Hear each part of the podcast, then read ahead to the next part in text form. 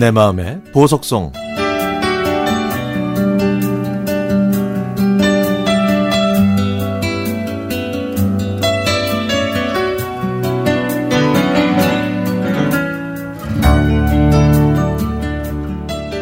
며칠 전 사무실에서 FM 팝스를 듣다가 눈물이 터져 급하게 화장실로 달려가 엉엉 소리내 울었던 적이 있습니다.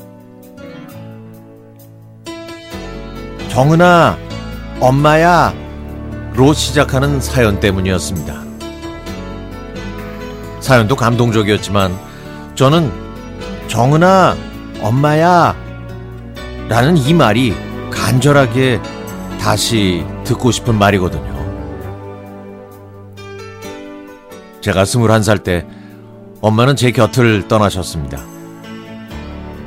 병을 발견했을 땐 이미 너무 늦은 상태였고 허락된 시간은 그리 길지 않았습니다. 이제 막 마흔 중턱을 넘어 앞으로 살아갈 날들이 더 많은 나이에 그동안 살아온 시간을 정리하는 일은 참으로 가혹했죠. 하지만 엄마는 앞으로 살아갈 날들을 포기하지 않았습니다.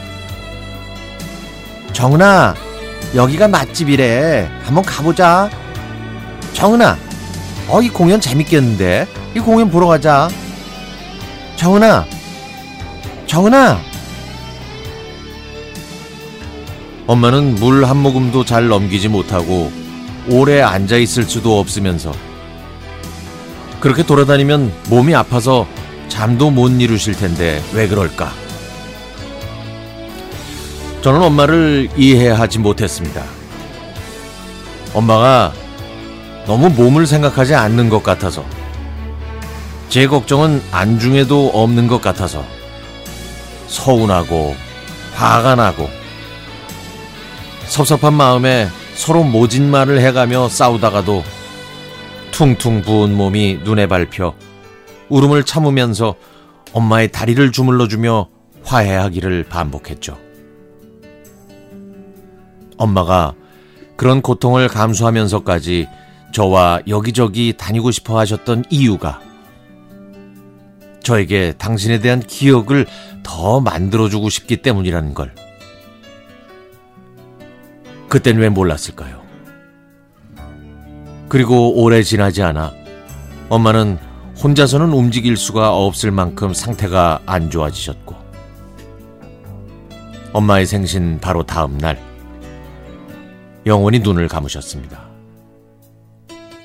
상태가 위독해지기 전에 엄마는 문득 저한테 정은아 엄마한테 뭐 바라는 거 있어?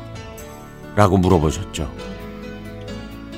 저는 내 곁에 오래 머물러 주는 것, 무리하지 않아야 하는 것 등등 많은 말들이 머리에 떠올랐지만 저는 이렇게 대답했습니다. 올해 내 생일 꼭 축하해줘. 라고요. 엄마와 저는 생일이 한 달 차이거든요. 엄마는 끝내 그 약속을 지키지 못하고 떠나셨지만 언젠가는 꼭 약속을 지킬 거라고 믿습니다. 그때는 제가 엄마 나 정은이야 하고 소리치면서 달려가 엄마를 꼭 안아드릴 겁니다.